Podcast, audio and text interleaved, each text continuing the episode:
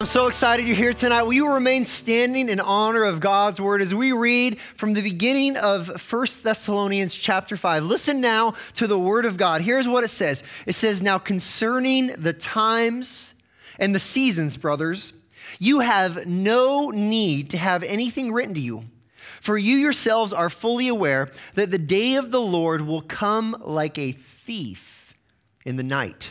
Now we'll stop right there and have a seat. The day of the Lord will come like a thief in the night. Like Stephen is leaving like a thief. You know, uh, this passage and the next few verses, what we're going to talk about, we're going to talk about when Christ, his return.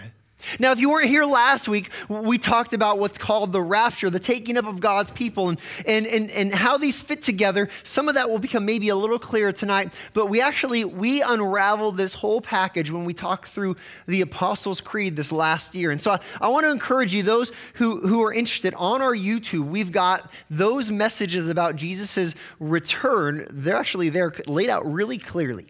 I'm going to focus on some other aspects than, than the timeline tonight, but, but let me set some things up for you. You know, most of you guys know we've got three kiddos, and in the spring, we play a lot of baseball and softball. Each of our kids play, and actually Susan today, she was like, why are kids playing baseball in the fall? But right now, we're, we're actually... We just finished one team's fall ball league. Today was the last day. It's always bittersweet, but it's like, oh... Thank the Lord, it's, it's over. Like, I get to coach one team. My other son, he's playing through the end of October, but it is, it is a thing to behold when you got two or three kids playing uh, sports and two or three kids going different directions every weekend because you know, you know all the things that need to be prepared for them to go play. I mean, our kids, they are not like first-year players. Some of them, I mean, Jada's been playing for like ten years. He knows to have his cleats and his water and his gear bag and his snacks, and he has to have his uniform and his hat and all the other little things that go with it. I, I see some people nodding like, I, I know what this is like. Each of our kids know this, but it's like every day there's a game. All of these things cannot be remembered. Right? Every day there's a game. It is amazing how two hours beforehand, you take any of the kids, two hours beforehand, and say, do you got all your gear? Oh yeah, I got it all. I'm totally ready. Right? And then you get ten minutes before you have to leave and you start going down the list. Well, where's your hat? Um, I think it's in my bag. Where are your cleats? My what? And then you get to the field and say, where's your water bottle? Uh... It's amazing how hard it is to prepare for game day. I mean, it, it, it's, it's, it's interesting. And here's the deal. Our kids, they know that game day is coming. They know that game time is coming. They know they need to be prepared. And yet, so many other things get their attention. And if I'm honest, so, so many other things get my attention. I can be scrambling just as much as them. But... But we're not talking about a baseball game today. Oh, we could. We could sit here all night, right? Anybody watch the Mariners last night? Oh, my heart. What are we talking about tonight? We're, we're talking about the end. See, see, just like game time is coming, and so a ball player needs to be prepared. Listen very carefully. The end is coming. And you and I, we are, we are called to be prepared. You know the driving message of tonight's text? The, the one laser focus, the one big takeaway, the one thing that I want clear in your mind more than anything else. You can forget about my kids' baseball. You can forget about any other story I tell. The one thing this text drives home into our mind is simple. You and I, we must be prepared for the end. We must be prepared for the end. Are, are you ready for Christ to come? Look at what the text says. Like a thief in the night. It, would you be caught off guard completely at the return of Jesus Christ? Let me ask you, do you even know, have you considered how do you prepare for the end? You know, one of the things that's really uh, popular, I, I wouldn't say popular, maybe maybe wise, is is I, I, is, is prepping. You, you guys know what a prepper is? A prepper is someone that they've got all their supplies ready if they've got to, if they've got to kind of head out into the woods because everything in America goes crazy, or they're prepared to, to be in their house for a long period of time without electricity or without, you know, food at the grocery stores or without running water. This idea of prepping, there, there's a lot of wisdom to that. And so today, as I was reviewing my notes, I, I started texting some of my friends that I know th- they're preppers, right? And it's amazing some of the answers I got. I, I got... very similar answers, things that you would expect, things like you need to be prepared for this much food, you need to be prepared for water, things like clothing or shelter. They say, you know, they're, they're, some of them were getting concerned about me. They're like, Mike, make sure you got an axe, make sure you got a fire starter, make sure you have a plan. One of them, God bless him, I, I don't know if he knows me very well, he said, Mike, make sure you have a Bible. I'll, I'll put that on my list, bud. All of these guys have a list.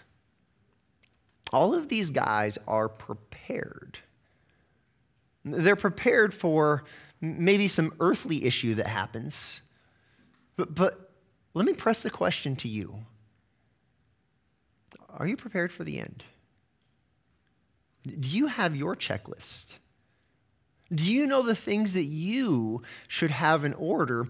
Simply put, even if it's just in the way you think when it comes to the end times. See, I think the next few verses tonight, they, they kind of give us a prepper's checklist. They give us some do's and some don'ts as we think about, as we consider, as we prepare for Jesus' return. So here's what I want to do tonight. I want to, I want to kind of provide for you this list.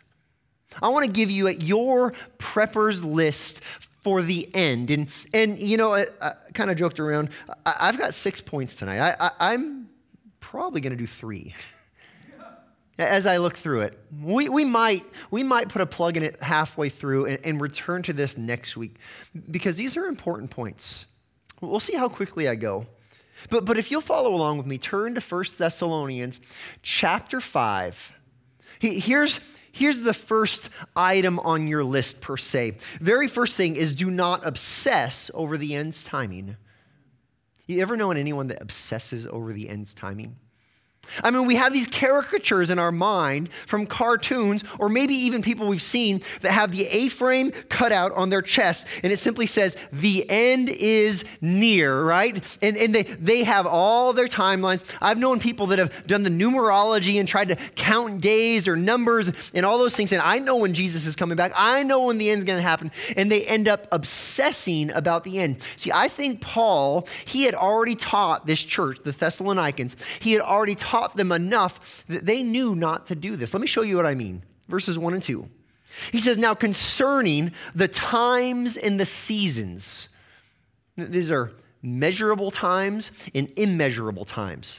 Specific amount of times and unspecified amounts of time. He says, now concerning the times and the seasons, brothers, you have no need to have anything written to you.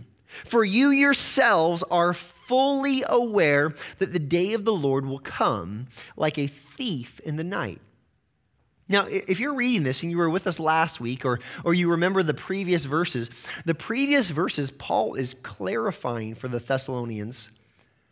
He's clarifying in their mind some confusion they had about the end.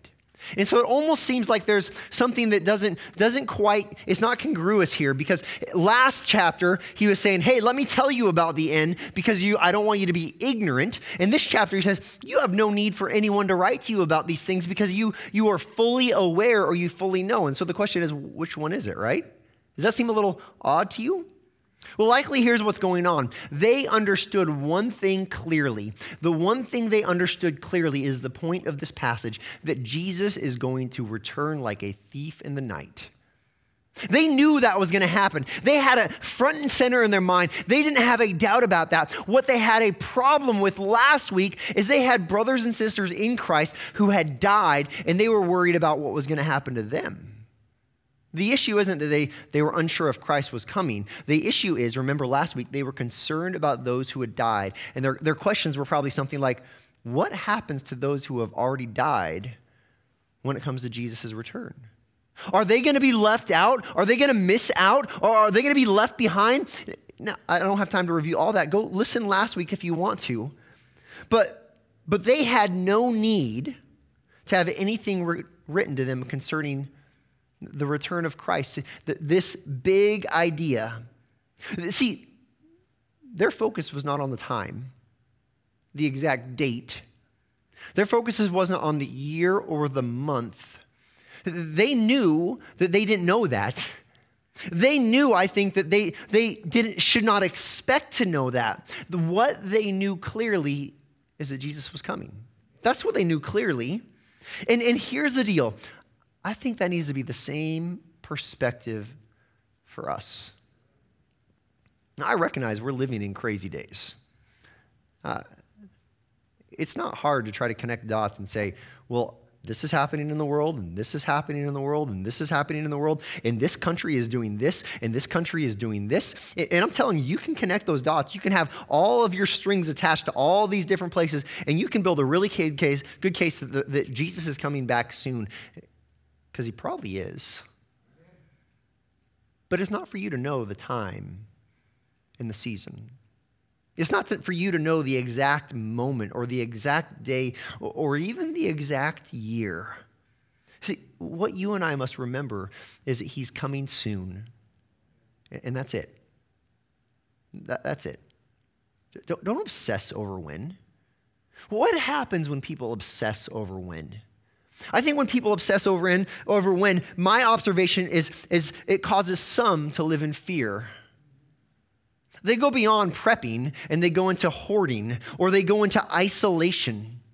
They're so fearful of the end or what might transpire that they that they isolate and they bunker up and they're like a turtle with its head in the shell. And you know what? They make zero impact for the sake of Jesus Christ. They just, they live in their little hole and they don't care for other people and they don't risk anything and they don't actually love other people because they're trapped in their fear of the end. See, some people live in fear, right? Some people, they, they live kind of trapped in fear. Others, they, they don't live in fear. Others, they live out of touch. This is probably more the person with the A-frame sign or the, the picket sign that says the end is near. I remember some of those folks when I was in my undergrad at U W. When I was in my undergrad at U W, there, there would be people that would come, and they would have those signs, the end is near. And their, their goal, I think in their mind, was to win people to Christ, but it was amazing that the only thing they did was push people further away. They lived completely out of touch. Now, th- there are some that do it well. There are some that share grace and truth, but, but, but in my mind, I think about some who they obsess over the end in such a way that they become out of touch. They can't build a relationship with anyone. They can't have a conversation with anyone. They don't know how to love anyone. Their obsession consumes them. And Paul says, you have no need for people, for me to write to you about times and seasons. You are fully aware of the one key truth. What is that one key truth? He's coming back. He's, he's coming back. So, so on your list, point number one, do not obsess over the end. Is that you? Now, I haven't seen any of you guys with the A-frame on, on your walking around with that. I, I, maybe I have. I don't know. But maybe point number two is more like us. I, I actually think point number two is probably the, the bigger item on our list that we need to consider. The second item as we as we prepare ourselves for the end is, is to do not overlook the end's reality. Do not overlook the end's reality. See, first of all, you don't over uh, uh, you don't obsess over the end, but then secondly, don't overlook the reality that it's happening. Look at verse three with me. It says, while people are saying there is peace and security, then sudden destruction will come upon them as labor pains come upon a pregnant woman, and they will not escape. Here's what he says. He says, you don't have reason to be written to or, or, or instructions because you know Jesus is coming. But he says, you know Jesus is coming, but other people, what are they saying? Peace, security, everything is just fine. And then the end will come like labor pains for a pregnant woman. You know, I remember the night when uh, my wife and I, we were driving to a Christmas party for our church. It was it was December eleventh, or, or in the afternoon, late late or late afternoon, uh, almost the evening. And uh, in our church, we were having just a, a giant Christmas party, and it was the kind of party where everyone dressed up really nice. We tried to kind of make it a classy deal. It was really fun. Way back then, I was a maybe a youth intern or a youth pastor. I don't even remember. But uh, but we were driving there, and my wife was nine months pregnant. And this was a party we had done every year for years, and it was something we looked forward to every year. It was just such a wonderful celebration with people we love so dearly. And as we're almost to the location for the church building, my wife, she says, ah, uh, we need to go a different direction. Then we ended up in the hospital that night, and we ended up with a child that night. And it came upon suddenly. I was driving, I was thinking peace and eggnog, I mean, peace and security, right? I, I was ready for the party, I was ready for a great time, I was ready for all of the food and all of the comforts and all of the laughing and all of the carols and everything that came along with it. But then suddenly the labor pains came. This is the image Jesus uses here. This is, Jesus says there are people that are going to just live their lives overlooking the end. In fact, Jesus says very similar things. Luke seventeen, verses twenty-four through thirty-two. It's a, a bit of a longer passage. Listen to Jesus speaking here. He says, "For as the lightning flashes and lights up the sky from one side to the other, so will the Son of Man be in his day." Well, on the day of the Lord, when Christ returns, not in the rapture, not in the rapturing and the taking up of God's people. No, no, this is talking about when Jesus comes in judgment. It continues. It says, "But first he must suffer many things and be rejected by this generation." He's talking about his crucifixion. He says, I'm going to rule and reign, but, but first I'm going to suffer. "Just as it was in the days of Noah, so will it be in the days of of the Son of Man. They were eating and drinking and marrying and being given in marriage until the day when Noah entered the ark and the flood came and destroyed, the, destroyed them all. Likewise, just as it was in the days of Lot, they were eating and drinking, buying and selling, planting and building. But on the day when Lot went out from Sodom, fire and sulfur rained down from heaven and destroyed them all. So will it be on the day when the Son of Man is revealed. On that day, let the one who is on the housetop with his goods in the house not come down to take them away. And likewise, let the one who is not in the field, who, who is in the field not turn back." And then it says this, "Remember Lot's wife." These are Jesus' words. He's speaking about when he comes, the day of the Lord. This term, the day of the Lord, it's the term that it, the Old Testament prophets used in relationship to, to the return or, or the coming of God to judge and to make right all of the evils. Jesus uses this, and he doesn't simply say the day of the Lord. He says the day of the Son of Man. He says my day, the day of Jesus. Other places in Scripture, it calls it the day of the Lord Jesus or the day of Jesus Christ. All of them are referring to one thing, the reckoning that the world has as it stands before King Jesus, the reckoning. And, and the amazing thing is Jesus and Paul, their words line up here. He says, and many people are overlooking this reality. They're overlooking this reality. You see, to overlook is to be preoccupied with this world. Let me sit here for a moment. When you overlook the reality of Jesus' return, it means that you are preoccupied with this world. Look at what these people say. They say peace and security.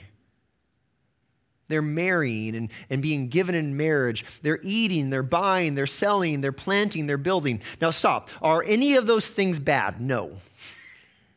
You, you should do all of those things. Like, this isn't saying don't go home and eat, right? You should eat.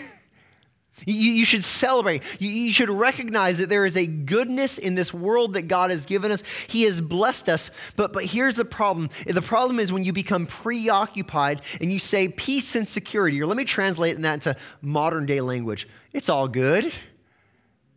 It's all good. There's no problem. This is to become preoccupied. It's, it's you give your total attention to the good that God has given in this world. It's, it's when your, your heart, mind, and soul are wrapped up, not in the things of God, but, but in the things of this world. It's to say, you know what, I've got such a great family. I love my family. I just want to hang out with my family. If that's you, God bless you. But, but what happens if we become just so focused on our family? See, that's really about my family, not about God. So, you know, I, I got such a great job. I love my job. It's fun. They pay me well. I'm doing, I'm doing things that I'm gifted to do. I'm doing things that I have ability to do. It's a great job. I love the hours. I love the vacation. I got all these things. It's really easy. It's really easy to get preoccupied with, with our work. Some might say the opposite. I hate my job. I hate the hours. I hate the people. I hate the work. But you're equally preoccupied with all of your attention aimed at this. You say, maybe, maybe not I got a great family, and maybe not I got a great job. Maybe you say, you know what, I, I've got great entertainment. Even if my job's terrible, I can go home and I can turn on the game every night. Even if my family's rough, I can go home and I can put my headphones on and I can play my video games every night. I've got great entertainment in the books that I read, or, or whatever it is that I'm pursuing, the hobbies, the sports. I've got great entertainment. It's all good. Peace and security. Now listen, the good things in life are good things, and God is a good God, and He gives good gifts. I hope you have the gift of a good family and the gift of a good job. I hope you have the gift of good entertainment and good hobbies and, and all of that. But, but listen, are you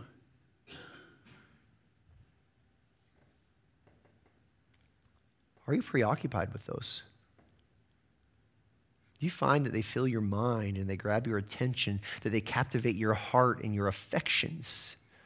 Are the good gifts of God becoming more important than the good God Himself? See, when that happens, when that happens, you start to say peace and security.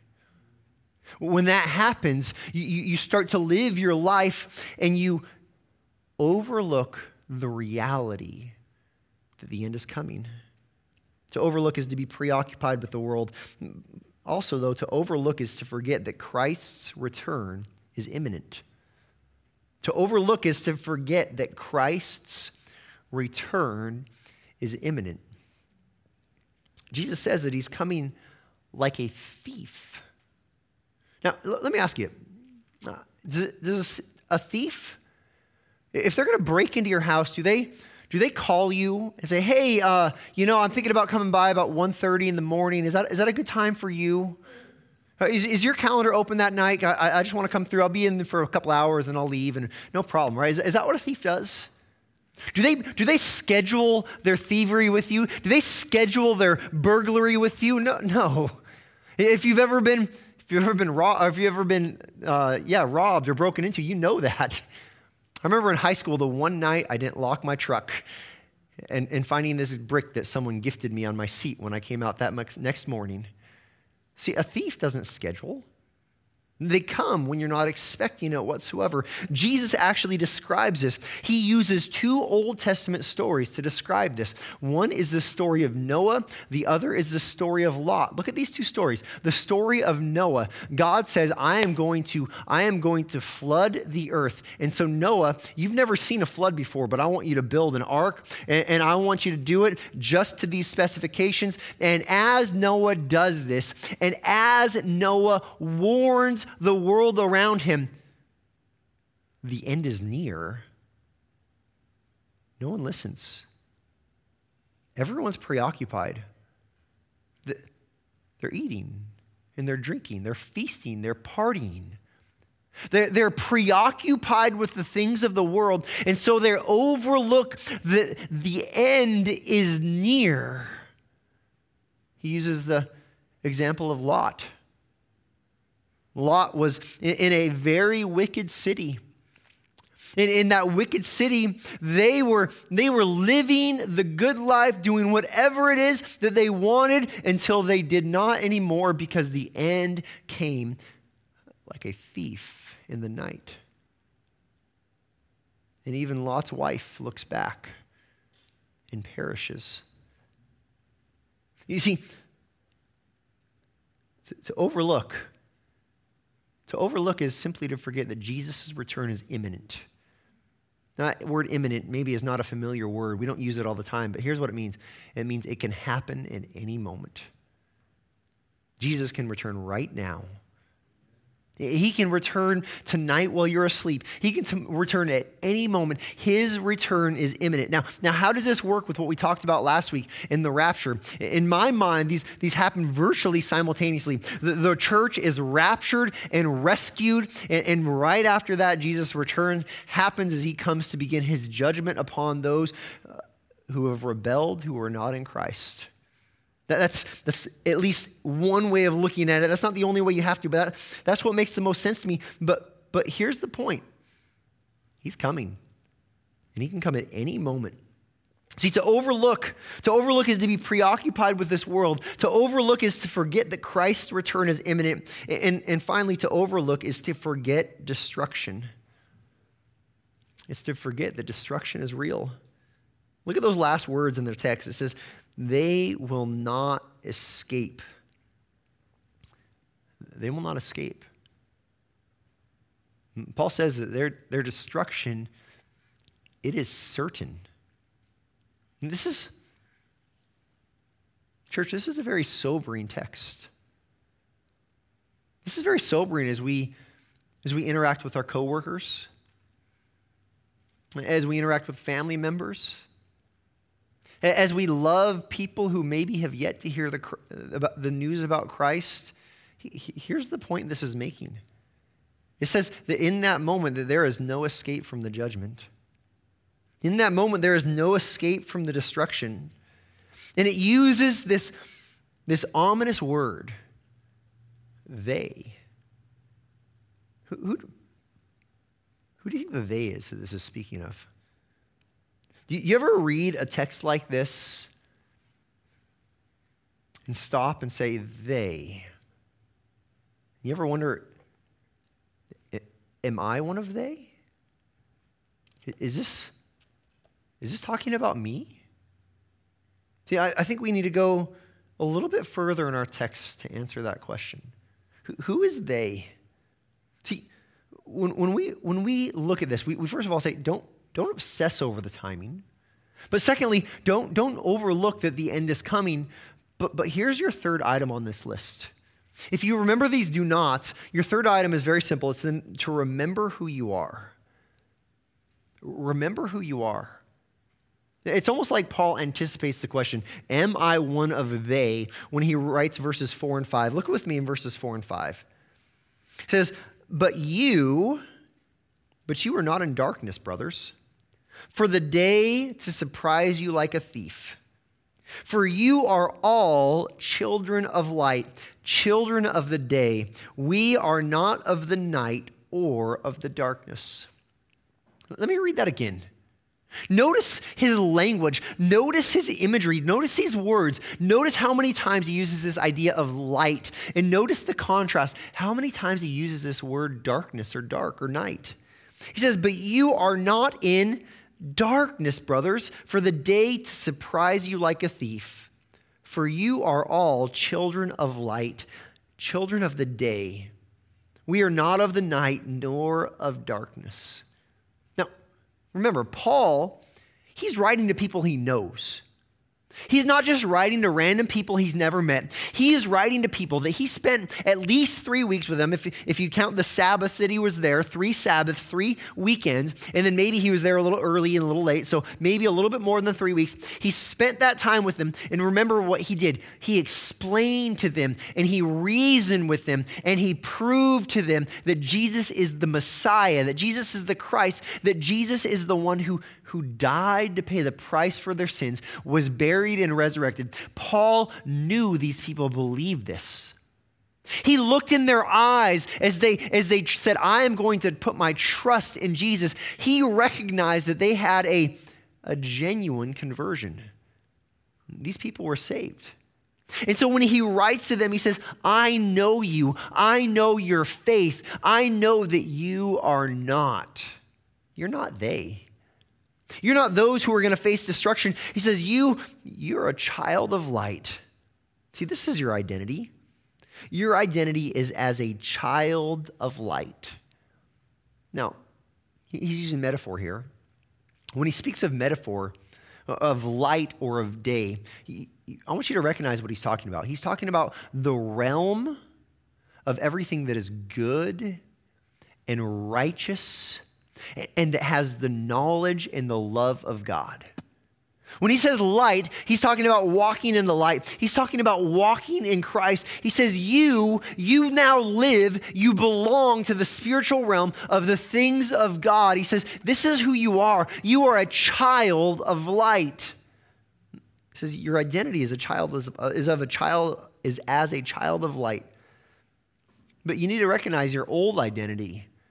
Your old identity was of darkness. You, you weren't born as a child of light. You became a child of light. Now, the, this idea of darkness or, or, or night, this is the realm of unbelief, not belief. This, this is the realm of sinfulness, not faith, not holiness, not righteousness. This is the realm of ignorance of the things of God at best and rebellion against the things of God at worst. Now, everyone in this room, you, you are either a child of light who used to be a child of darkness, or you're a child of darkness.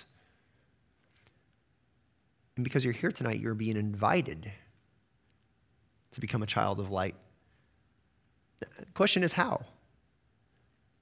How, how do you become a child of light? How do you know you're a child of light? All of that rests on, on, one, on one truth, the truth of your relationship with Jesus Christ. Where do you stand in relationship to Jesus? See, some, sometimes we, we come and we, we, we, we're part of a church, and we love the church, and we love the people, and we love the, the potlucks when we have them, we love the laughter and all the fun times, right? But but this Jesus guy, we just kind of, we want to keep him like a, an arm distance away, like just, uh, Jesus can stay over there, and I'll stay over here, and I'll, I'll be part of the things of church. Is that where you stand in relationship with Jesus? Some people, they come to church kind of because they have to. Some of you teenagers in the room, this might be where you are. Mom and dad go and I go.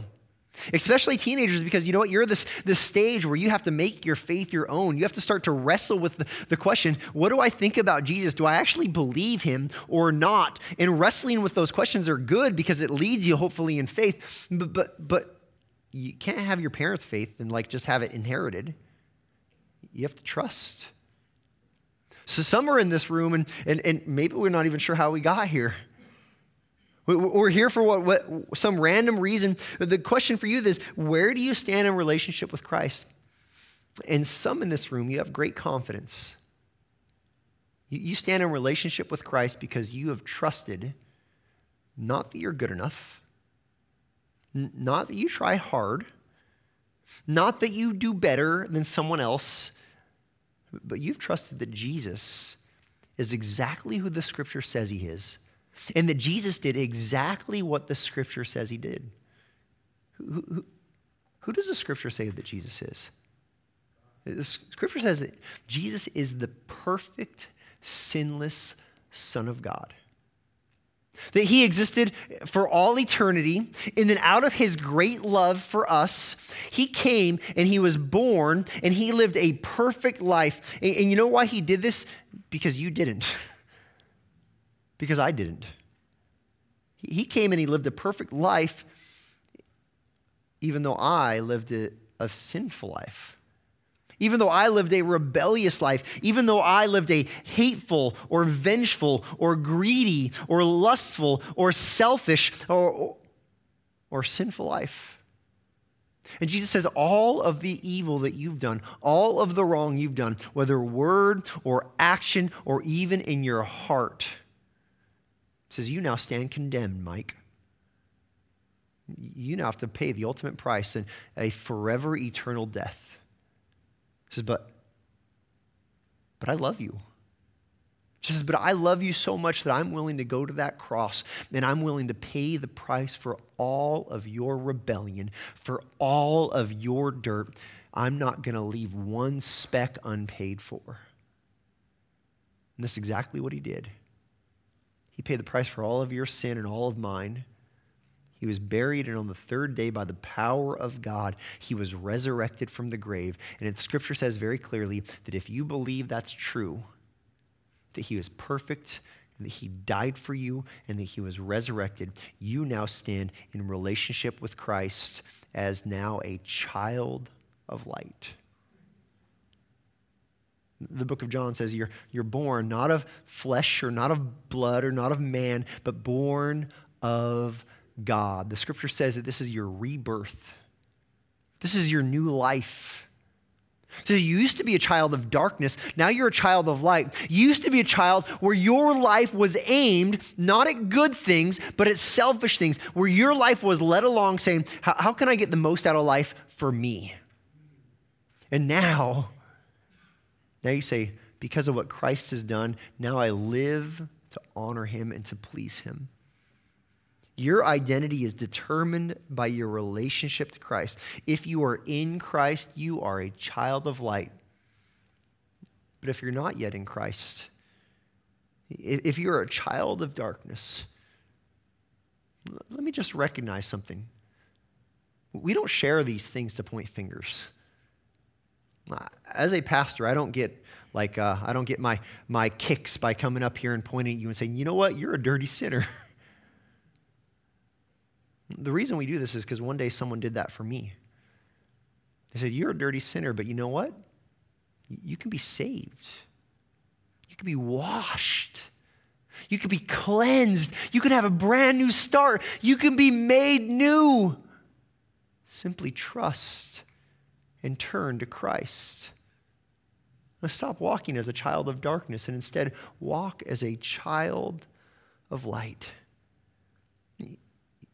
You understand, the only way you can be prepared for the return of Christ, the only way you can be prepared for the return of Christ is if you're a child of light. That's it. That's the only way. So, so let me ask you. Let me ask you, we, we've looked tonight at the first three items on our list, and we'll return to the next three next week. But, but let me ask you for a moment, just maybe put your pencil down, maybe close your eyes for just this moment. And let me ask you, where are you, where your posture is in relationship to the end? Maybe you're someone who's obsessing over it right now. You, You may not be holding the sign that says the end is near, but, but if I go look at your Facebook profile, it sure looks like you're holding that sign. Maybe you're all wrapped up over the politics of our day and age. Maybe you see COVID as, as a great sign of the end, or you see the way that the nations are, are moving and acting. You see, you see that the end is near, and you are obsessing over it. If that's you, would you, would you, would you ease up a little bit? Not, not ignore the end, but would you say, God, I'm going to trust that Christ is going to return at the exact right time, and I'm not going to let this, I'm not going to let this make me live in fear, and I'm not going to let this make me live out of touch with everyone else. would you take this moment and just return to being a person that, that cares for others? Or maybe you're, you're here tonight and you're the person that says, I, I'm living in a way that's overlooking the end. Maybe if I looked at your social media profile, it would say something that looks like peace and security. Look at how great life is. Look at how happy I am with the things of this world. Maybe you're overlooking the end and you're preoccupied with all the things of earth. You're forgetting that Jesus can return any minute. And you're forgetting that there is a real destruction for those outside of Christ.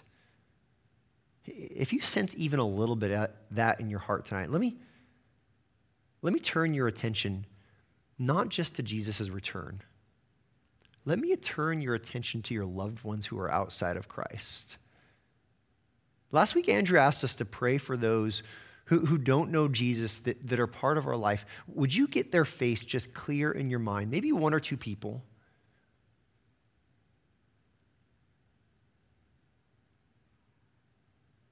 There's maybe nothing greater that you can do than begin to pray for this person every day. There's probably no greater service you can do for them than to begin to ask them about their spiritual life.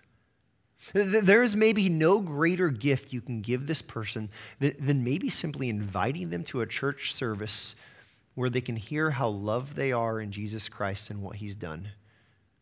Will you simply turn your, your life away from saying peace and security and instead turn your life towards saying trust in Jesus? And finally, let me, let me ask you to consider that third item on your list. What is your identity? Are you here tonight and you are secure knowing that you're a child of light, that you are in Christ and that you have faith? If that's you, praise God. But, but maybe you're here tonight and you're uncertain. Or maybe you're here tonight and you know you've never trusted Jesus. Can I just ask you right now in this moment, would you turn toward Christ? Would you be willing to humble yourself and say, you know what? Trying to do this on my own, my way, it's just not working out. Will you, not by self-will or not by trying harder, will you by faith, will you turn to Jesus and believe that he actually loves you? Believe that he actually died for you and believe that he truly rose from the grave. Now, if that's you, I just want to invite you after service. I would love to know that you made that decision. I would love to know if God's working in your heart and mind in that way. Don't, don't leave here without just taking a moment and saying, hey, Pastor Mike, can I tell you what God's doing? And if you're struggling to make that choice, if that's something you're not quite ready to do, I would also like to talk to you. I'd like to pray with you. I'd like to maybe answer any questions you might have. And with that said, will you pray with me? Heavenly Father, as we begin to unravel the end, as we begin to think about what it looks like to be prepared for the end, God, we just ask for your help. These can be concepts that are scary and troubling, that cause us to live in fear. These can be ideas that, that because they're so weighty, we just choose to ignore them altogether. But Father, I pray that you would be working in our hearts and minds tonight, every one of us, preparing us, helping us to be ready for the end in real ways.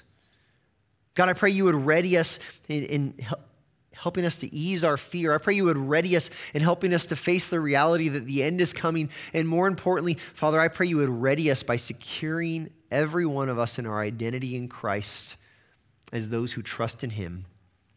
And Father, we pray this in his name. Amen.